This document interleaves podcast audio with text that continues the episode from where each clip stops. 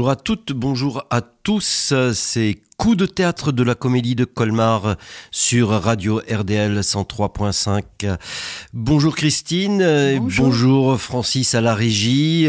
Ce matin, Christine, nous parlons des gros qui patinent bien, sous-titré Cabaret de carton.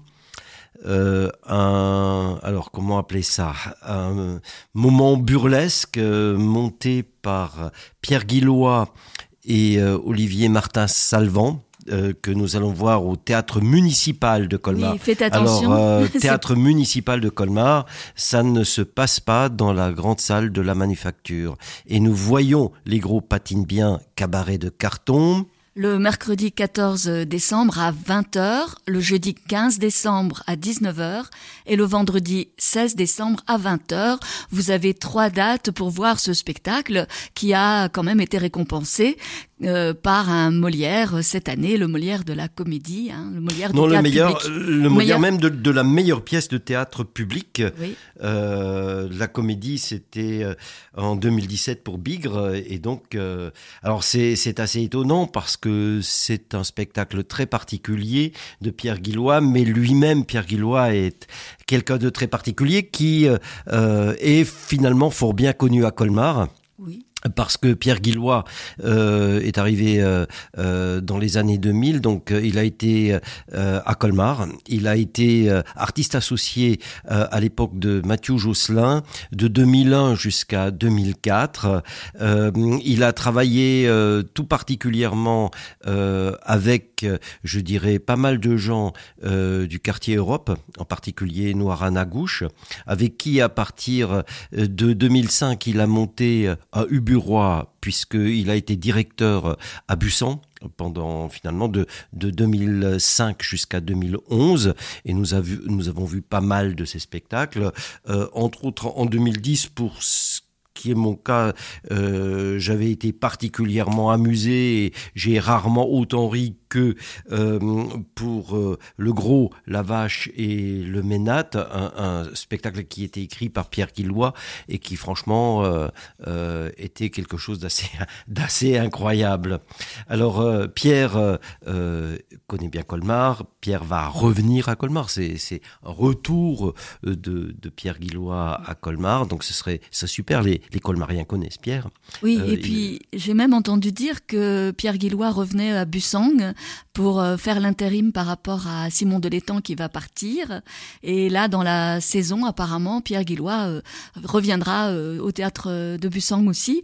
Donc, on va pouvoir le retrouver pas mal dans la région. Oui, oui, surtout qu'à Bussang, il a quand même marqué les esprits parce qu'il a complètement changé la programmation. Nous avons vu des tas d'ordures sur le plateau avec des déjections de cigognes. Nous n'avions jamais vu ça euh, dans ce lieu qui jusqu'à jusqu en, tout cas jusqu'à Pierre était euh, beaucoup plus convenu. Donc euh, donc c'est heureux. Oui, et puis Pierre Guillois a vraiment fait une très belle carrière aussi puisqu'il a été ensuite artiste associé au Quartz de Brest et il a travaillé avec Jean-Michel Ribes. de toujours parce hein, que les deux se sont toujours très très bien entendus et c'est justement dans les jardins du Rond-Point chez Jean-Michel Ribes que Pierre et Olivier Martin Salvant ont euh, inventé les gros patines bien.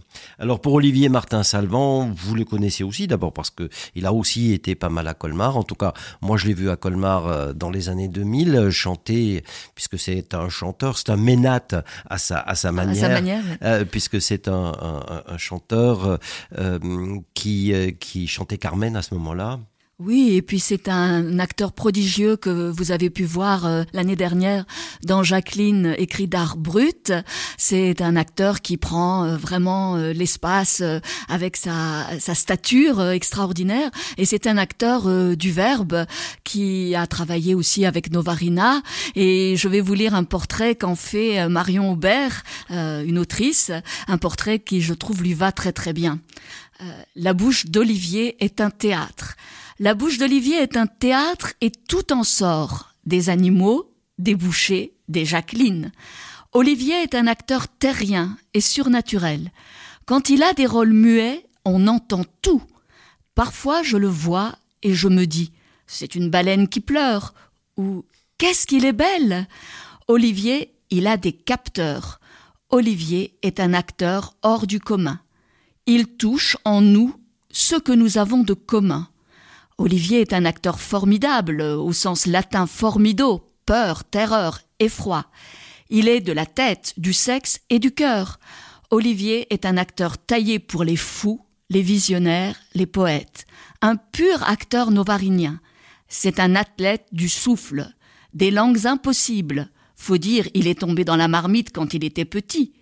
Aussi bien les paroles gelées sortent toutes chaudes du corps d'Olivier. Olivier est un acteur qui s'autopétrit. Il crache des mots, des notes, des gags. Pas étonnant qu'il déborde vers d'autres disciplines. D'ailleurs, il était rugbyman. Même quand il est solo, il est en équipe. Il a le goût de la mêlée, des lignées et des fidélités.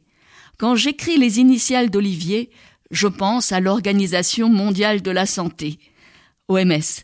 Olivier est un acteur de salubrité publique, il nous remet le corps en place, Quelque part dans le vide, au milieu du cosmos, Olivier est un acteur relié. À la vigne, c'est un acteur dionysiaque, à la fièvre d'un match, à ce qui nous donne vertige et nous émeut. Hein, on ne peut pas faire un portrait plus élogieux ah et plus juste là, c'est, très juste pour Olivier Martin Salvant.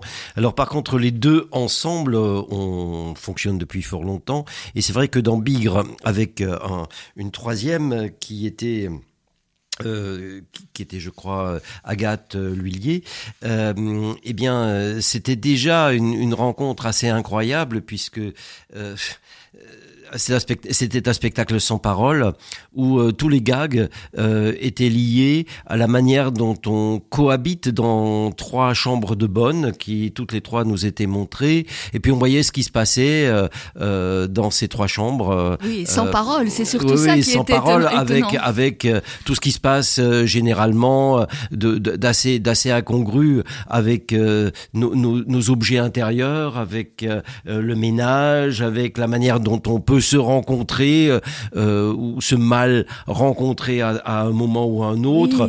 Alors, par contre, euh, je, je, pense que on avait quelque chose d'un peu plus compliqué avec Bigre, puisque c'était quand même assez complexe, puisqu'on voyait ah oui, trois la, scénographie était absolument incroyable. La scénographie était incroyable, avec les portes qui s'ouvrent, les placards. Euh, dans de petits espaces, plein de gags qui se passaient, parce que les objets échappaient à la, à la maîtrise des personnages. On par la fenêtre, enfin bon, bref, il se passe énormément de choses. Alors que là, c'est beaucoup plus simple parce que en 2020, euh, Olivier et euh, Pierre euh, ont commencé à, travailler, ne sachant pas trop comment ils allaient s'y prendre dans les jardins du rond-point. Et finalement, ce qu'ils découvrent, et c'est incroyable parce que c'est la base même du théâtre, c'est-à-dire un duo à, la Laurel et Hardy. Bon, bah, comment le dire autrement, puisque l'un est plutôt gros et et l'autre est grand et maigre, puisque c'est ainsi que ça va se passer. Et il découvre euh, tout un travail à partir de carton euh, et euh, invente une machine à jouer qui est en même temps un cabaret de carton euh, qui en même temps est complètement, euh, je dirais, euh, minimaliste. Et c'est ce minimalisme qui a conduit, c'est ça qui est, qui est assez fou, quand on sait que certains spectacles ont des scénographies tellement riches, tellement, tellement développées. Et là, on revient à la base absolue du théâtre. Oui, d'un théâtre de tréteau. et d'ailleurs, au départ, ils avaient un autre projet qui était beaucoup plus ambitieux en termes de scénographie. Et puis, j'ai cru comprendre qu'à un moment donné, l'argent n'a pas, n'a pas suivi le projet et ils ont découvert ces cartons dans un coin et racontent-ils tous les deux, en fait, ils ont d'abord commencé à, à utiliser ces cartons, à écrire des choses dessus, comme si c'était un petit peu un matériau de base pour inventer la création future. Et d'ailleurs, je crois, la première représentation, en fait, ils ne l'avaient pas vraiment répété, ils ont testé leurs idées avec les cartons qu'ils avaient euh, euh, dessinés, de traficotés. Ils ont testé devant le public, en extérieur, donc sans du tout euh, travail d'éclairage, euh, dans une sorte euh, d'improvisation qui d'ailleurs marque beaucoup euh, leur complicité aussi, signale leur complicité. Et ils ont créé avec le public et petit à petit, cette représentation en public leur a permis de bâtir ce que nous allons voir. Mais c'est incroyable, c'est incroyable de parce que le carton ici, le carton ici qui cartonne est, est, est, est aussi finalement une manière euh, d'indiquer euh, tout ce qui est absent, puisqu'on est le carton est écrit, c'est-à-dire c'est au fond une sorte de livre de lecture, comme le dit Pierre lui-même. Oui, une sorte de pop-up, hein, c'est-à-dire que vous savez ces livres dont on déplie les, les pages et puis les, tout à coup les décors se mettent en place concrètement. Voilà, voilà c'est-à-dire il suffit d'avoir un carton sur lequel on va écrire sapin pour que le sapin soit là. Bon, on connaît, euh, on connaît évidemment ce phénomène aussi bien aussi dans le cinéma muet que chez Brecht, qui euh, l'a souvent utilisé. c'est un principe de, distanciation évident. C'est une forme de distanciation qui permet euh, à la fois euh, au public d'imaginer ce qui est devant lui, et cet imaginaire alors se met en place dans le couple à partir d'une situation où l'un, le gros, parce que il, il l'est un peu, disons comme ça, et assis immobile au milieu de la scène, tandis que l'autre euh, s'active de manière incroyable autour de lui. Alors tout part de là, c'est-à-dire euh, de quelqu'un de statique. Euh, oui, mais qui est dans le verbe absolument. Qui parle tout le temps. et qui parle une langue très particulière, mais enfin, comme, dit, comme ils disent, c'est un anglo-saxon. Donc il, il, baragouine, il baragouine de l'anglais. Et le plus incroyable, c'est qu'on comprend à peu près ce qu'il dit. On ne sait pas trop comment c'est possible, mais euh, ce n'est pas vraiment de l'anglais, mais c'est quand même de l'anglais. On, comprend quelque chose. Oui, d'ailleurs, c'est très souvent utilisé au théâtre. C'est un principe qu'on appelle le gromelot, hein, que tous les élèves de théâtre connaissent, c'est-à-dire essayer justement dans une langue inventée euh, de raconter une histoire euh, en, en, essayant de se rapprocher des sonorités hypothétiques de la langue en question que l'on imite, et avec de temps en temps l'un ou l'autre mot qui permet de se raccrocher et de, de comprendre. Et bien sûr, la qualité de jeu, l'investissement de l'acteur est fondamental dans ce principe du gromelot. Oui, parce qu'au départ, donc il y a rien. C'est-à-dire il y a juste euh, quelqu'un qui est assis et quelqu'un qui tourne autour en montrant des cartons. C'est-à-dire en, en, amenant des cartons, mais ces cartons, évidemment, c'est le monde entier, puisque euh, non seulement le sapin, mais vous pouvez mettre un carton euh, lune, lac, tout ce que vous voulez, et ce qui est assez incroyable, c'est qu'assez rapidement, le code est saisi, sans doute beaucoup plus rapidement que dans Bigre. Je me rappelle que dans Bigre, on met quand même du temps. C'est-à-dire parce qu'au départ, on pourrait penser que c'est quelque chose de beaucoup plus réaliste, puisque la scénographie pourrait nous renvoyer à un décor vraiment au-dessus des toits de Paris, euh, des derniers étages. Donc effectivement, le code de jeu euh, apparaît petit à petit. Alors qu'ici, le code est, compris très très vite, c'est-à-dire en l'espace, je dirais, euh, d'une demi-scène de départ, on a compris que ça allait se passer comme ça. Oui, et en même temps, bah, ce, ce, que nous explique aussi Pierre Guillois, c'est que la préparation en amont euh, de cette forme avec l'utilisation des cartons est très longue. Hein. Il faut aux, différents régisseurs à peu près 4 heures pour euh, tout repréparer. Donc la mise, ce qu'on appelle la mise du spectacle, hein, l'installation de ces cartons pour qu'ils puissent sortir. Et il y a une part quand même aussi d'ajustement parce que comme vous le savez, tout ce qui est comique est extrêmement rythmé et donc il faut que les choses arrivent à la seconde pour que les deux euh, acteurs puissent effectivement mettre en scène leur histoire. Et bon, donc ça nécessite quand même un travail en amont très important c'est d'une très grande dextérité, euh, à la fois vocale de la part de Olivier, et puis physique, très très très physique de la part euh, de Pierre, puisque Pierre joue euh, tous les personnages possibles et imaginables. Euh, oui, y compris on, des y reviendra, animaux. On y reviendra dans, dans un instant, mais il le fait très vite et il est obligé de le faire très vite tout en montrant des cartons.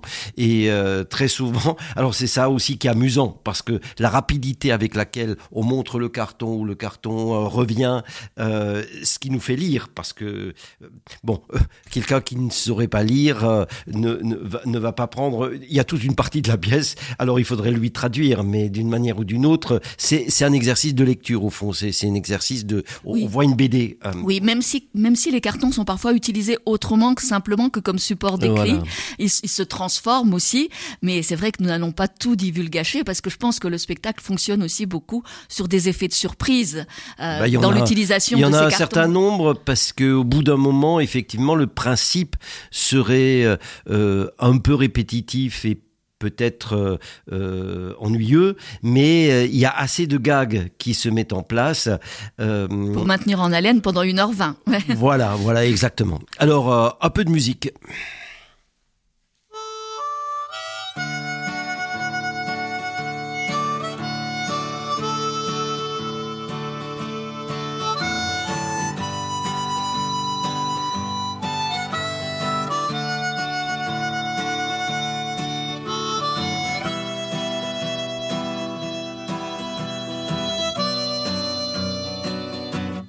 Met my love by the gasworks wall. Dreamed a dream by the old canal. I kissed my girl by the factory wall. Dirty old town,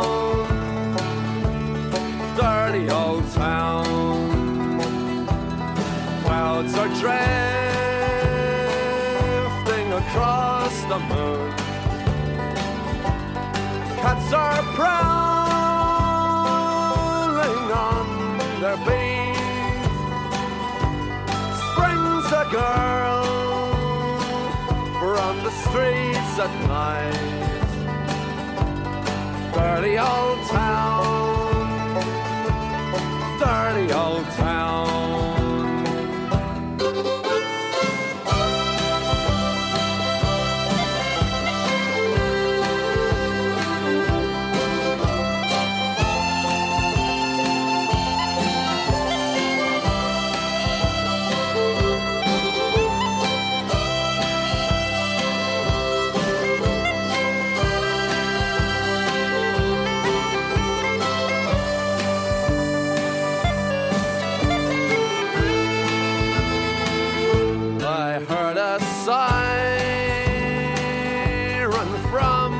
docks.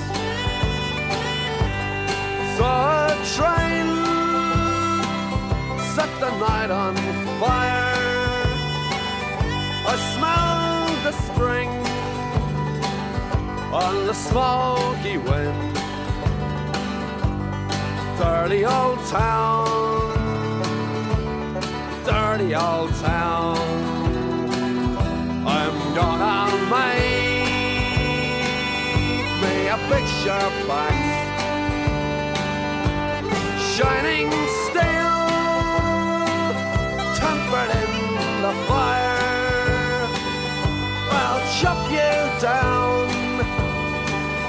Like an old dead tree. Dirty old town Dirty old town.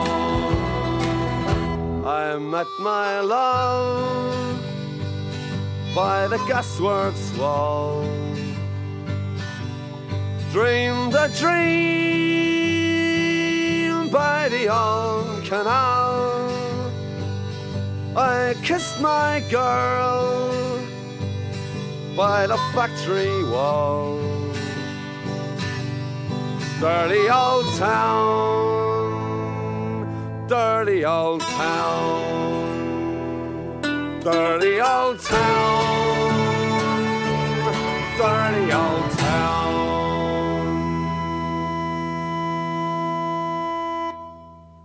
ce matin de Les Gros patinent bien, cabaret de carton sur euh, Radio RDL 103.5 pour le, coup de théâtre de la comédie de Colmar, un spectacle avec Pierre Guillois et deux Pierre Guillois et Olivier Martin Salvant que vous pourrez voir au théâtre municipal. Oui, nous insistons bien, ce n'est pas à la comédie de Colmar directement, même si c'est produit par eux.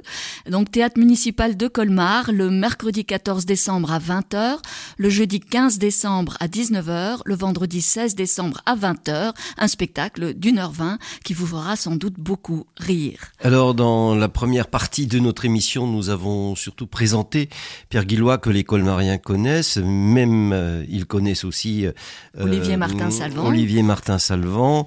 Et euh, nous étions en train de euh, montrer comment fonctionne cette euh, machine à jouer euh, avec les cartons. Euh, grâce aux cartons euh, Oui, sur lesquels est écrit quelque chose à chaque fois Oui, et, et puis- qui nous fait imaginer, lire d'abord et imaginer ce qui se passe. Oui, alors cette histoire de carton aussi, c'est quand même très intéressant parce qu'on s'interroge beaucoup actuellement au théâtre sur comment faire un théâtre durable. Et donc la récupération de ces cartons, euh, qui étaient parfois des cartons de rebut, mais ça devient un matériel, un matériau extrêmement noble maintenant. On peut penser par exemple à des sculpteurs aussi qui travaillent le carton aujourd'hui, comme Eva Jospin, dont j'avais vu une très belle exposition au musée de la Chasse. elle travaille sur le carton de façon absolument extraordinaire pour recréer presque le temple d'Ancor. Mais c'est donc un matériau qui devient vraiment intéressant et très très maniable aussi. Et puis ça revient en même temps au théâtre, comme nous l'avons dit de, de, départ, au théâtre de Tréteau, puisque c'était un spectacle qui était prévu pour l'extérieur. Oui, euh, alors un spectacle qui a eu euh, euh le Molière euh, de la meilleure pièce du théâtre public et qui est un, une pièce en carton, ce qui est quand même pas mal par rapport à, à tout l'argent qui souvent a pu être investi dans les spectacles. alors bon, euh, les gros patinent bien. De quoi s'agit-il vraiment? Quelle est l'histoire qu'on nous présente? Alors au, départ, bon, l'idée c'était que on patine quelque part. Donc, euh, eh bien, le gros est assis. Nous, en parlions, mais il est assis sur un lac gelé, euh, évidemment avec des patins. Alors, vous verrez comment sont les patins. Ils sont nécessairement en carton. Euh, il est assis sur un lac gelé euh, en carton et il va, il va voyager ce qui est assez incroyable parce qu'il ne bouge pas et il voyage euh, grâce à l'ensemble du jeu euh, de Pierre autour de lui et de ce qu'il nous montre. D'ailleurs, c'est assez amusant de montrer avec les cartons comment il avance. D'ailleurs, c'est un moment absolument formidable, mais vous, vous le verrez parce que ça, il faut le voir. En, en, oui, oui, on ne va pas divulgacher effectivement, mais c'est absolument inénarrable. Et donc, il s'agit d'une espèce euh, d'odyssée en fait. Oui, road movie oui, à l'américaine. Oui, à l'américaine, puisque le personnage est anglo-saxon et que son gromelot rappelle effectivement la langue anglaise.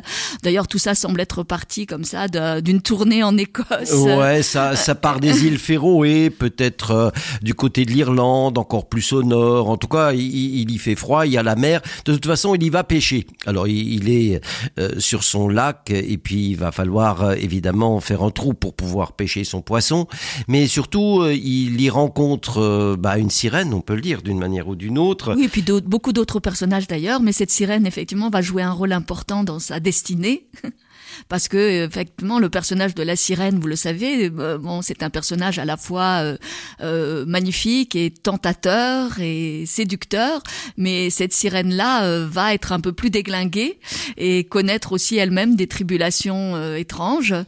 Voilà, et puis la sirène, c'est quand même un des obstacles que l'on peut rencontrer dans un voyage, celui d'Ulysse, ce qui fait que d'une manière ou d'une autre, ce voyage rejoint euh, le premier roman, le premier grand voyage de retour chez soi. C'est d'ailleurs ce qui est l'origine même de l'aventure en tant que telle. Euh, donc euh, il y a l'Odyssée, il y a la petite sirène d'Andersen, il y a tous les contes du Nord, il y a l'eau qui est présente. Alors, le plus incroyable, on n'a pas besoin d'eau. C'est-à-dire, on est tout le temps dans l'eau avec les poissons, uniquement par les cartons et par ce qui est écrit sur les cartons. D'ailleurs, en ce sens-là, c'est assez amusant de voir comment aujourd'hui euh, le cinéma a une espèce de fixation sur la question de l'eau, d'une manière ou d'une autre, de l'eau partout. D'ailleurs, euh, euh, le, théâtre aussi, oui, le, théâtre aussi, enchaîne. C'est-à-dire, en particulier à la comédie de Colmar. Parce que nous manquerons, nous manquerons à l'avenir de plus en plus d'eau mais alors là, on manque complètement d'eau et on n'est que dans l'eau. Il y a des poissons, il y a de l'eau partout. Bon, on est aussi dans les airs parce que ce voyage se développe avec différents modes de locomotion que vous allez que vous allez rencontrer. Euh, il va donc, euh, euh, comme la plupart des voyages, je dirais depuis le XVIIIe siècle, qui sont des voyages d'initiation, on va du nord au sud. C'est-à-dire le romantisme a été par excellence le voyage allant du nord au sud, puisqu'on redécouvrait le sud. Et là, effectivement, on traverse l'Europe. Et on va jusqu'en Espagne. On va aller des îles Féroé jusqu'en Espagne pour enfin se jeter dans la Méditerranée où tout cela finalement aboutit. Aboutit. Et alors, effectivement, on a, on a beaucoup parlé de, du rire dans, dans, ce spectacle. D'ailleurs, euh, Pierre Guillois et Olivier Martin-Salvant, lorsqu'ils ont reçu le prix euh, pour, euh, pour ce spectacle, ont demandé au ministre de la Culture, à notre ministre de la Culture, qu'une salle nationale soit consacrée à la comédie. Mais en fait, l'histoire est assez désenchantée. en fait, ce que, ce que découvre le personnage dans, dans la mer et lors de son voyage n'est pas forcément toujours extrêmement positif. On découvre que la mer est polluée, euh, on découvre même euh, un, bateau de guerre qui est dirigé par quelqu'un qui ressemble fort à Hitler. Donc il y a des migrants euh, qui sont dans la mer aussi. Oui, mais parce que le rire nous le savons tous, et ce qui nous permet de vivre parfois des moments très très difficiles. Nous le savons par tout ce qui s'est passé euh, dans les camps, mais ce qui se passe en Ukraine aussi, aujourd'hui. Quand on est dans des situations difficiles, rire est important, parce que ça ne veut pas du tout dire que euh, maintenant on rit de tout, ou on se moque de tout, ce qui est un peu le malheur de ce qui nous arrive, c'est-à-dire que on pense qu'il faut absolument rire et du coup on produit un rire artificiel de manière permanente. Il suffit d'ouvrir la radio pour avoir que du rire artificiel. Or le vrai rire, le vrai rire n'est pas un rire artificiel, c'est la capacité de savoir rire même sur un fond euh, qui est très difficile. Et euh, ce rire-là, c'est quand même le rire de Pierre Guillois. C'est-à-dire, même quand on rit, par exemple, dans euh, Le Gros, la, la Vache et, et, le Ménate, c'est sur un fond quand même assez, assez terrible de la, de la condition homosexuelle, du désir, de, de, du rapport aux générations, etc. Et donc, et donc ça, il sait faire, euh, Pierre. Oui, et c'est perceptible. Il, il, il, fait du rire euh, notre capacité de supporter euh, finalement euh, tous les soucis de la vie et tout, tout, ce que la vie a aussi de tragique. Oui, et c'est déjà perceptible dans le titre. Hein. Les gros patinent bien. On pourrait penser à une phrase un peu grossophobe parce qu'évidemment euh, le, patinage artistique, si on pense à ça avec la, les corps des, patineurs, donc il peut y avoir une forme d'ironie on pourrait penser effectivement à quelque chose de d'un peu, qui, enfin qui crée une sorte de malaise. Mais en fait, patiner, pas, ça veut dire aussi euh, s'en sortir, euh, euh, se patiner pour essayer de se remettre d'aplomb. donc il y a beaucoup de sens possibles. Patiner, c'est aussi ne pas s'en sortir d'ailleurs. D'une manière ou d'une autre, quand on patine, on ne s'en sort pas, quoi. C'est-à-dire et, et, quelque chose patine parce que de la vie, on ne s'en sort pas. On, ne s'en sort pas parce qu'il y a toujours la mort. Et c'est là où le rire devient vraiment intéressant. il me semble que c'est ce que Pierre cherche et, et c'est lorsqu'il se réfère à Molière, n'oublions pas euh, Molière fait rire, mais il fait rire de euh, sa propre euh, maladie et de son propre rapport à la mort jusqu'au dernier moment. Je veux dire, ça c'est aussi la grandeur du tragique et du rire. C'est-à-dire, le rire n'est pas simplement de la distraction permettant de tout oublier, mais c'est au contraire la capacité de dire que la condition humaine, eh bien, c'est cette farce d'une Oui, et c'est ce qu'on voit bien aussi dans les slapsticks, c'est-à-dire tout ce qui est inspiré aussi par Buster Keaton ou par Charlie Chaplin ou par Laurel et Hardy. Euh, c'est cette bataille avec la vie aussi pour arriver à quand même vivre malgré la, finitude qui est, qui est en perspective. Ben, c'est parce que euh, vivre, c'est euh, les deux choses. C'est à la fois la joie et la peine. Il n'y a pas de joie sans peine et il n'y a pas de rire sans tragédie. et, et, là où il n'y a que de la tragédie, bah on, on s'étale dans euh, l'émotion euh, qui coule, alors que là, on est capable euh, de supporter même le pire. Alors bon, d'un autre côté, ce voyage n'est pas le pire, mais en tout cas, retrouver Pierre Guillois et Olivier Martin Salvant pour rire, mais aussi pour réfléchir, mais aussi pour être en relation avec ce que la vie peut avoir de dur. Oui, pour admirer aussi la, quand même la virtuosité du ah spectacle parce que théâtralement parlant, c'est absolument extraordinaire. Et sans doute n'aurez-vous jamais vu quelque chose de, de ce type, en fait. Et d'aussi simple. Alors euh, c'est vraiment, euh, euh, on a pu dire que c'est le retour à la base même théâtrale. En tout cas, ça sera surtout au théâtre municipal du mercredi au vendredi, du mercredi 14 jusqu'au vendredi 16. le mercredi et le vendredi c'est à 20h. Le jeudi c'est comme toujours à 19h, ça dure 1h20. Nous vous souhaitons un franc rire, un beau rire, mais aussi euh, euh, un rapport à soi-même qui euh, est celui des rapports entre la vie et la mort. Allez, à bientôt et vive le théâtre. Vive le théâtre.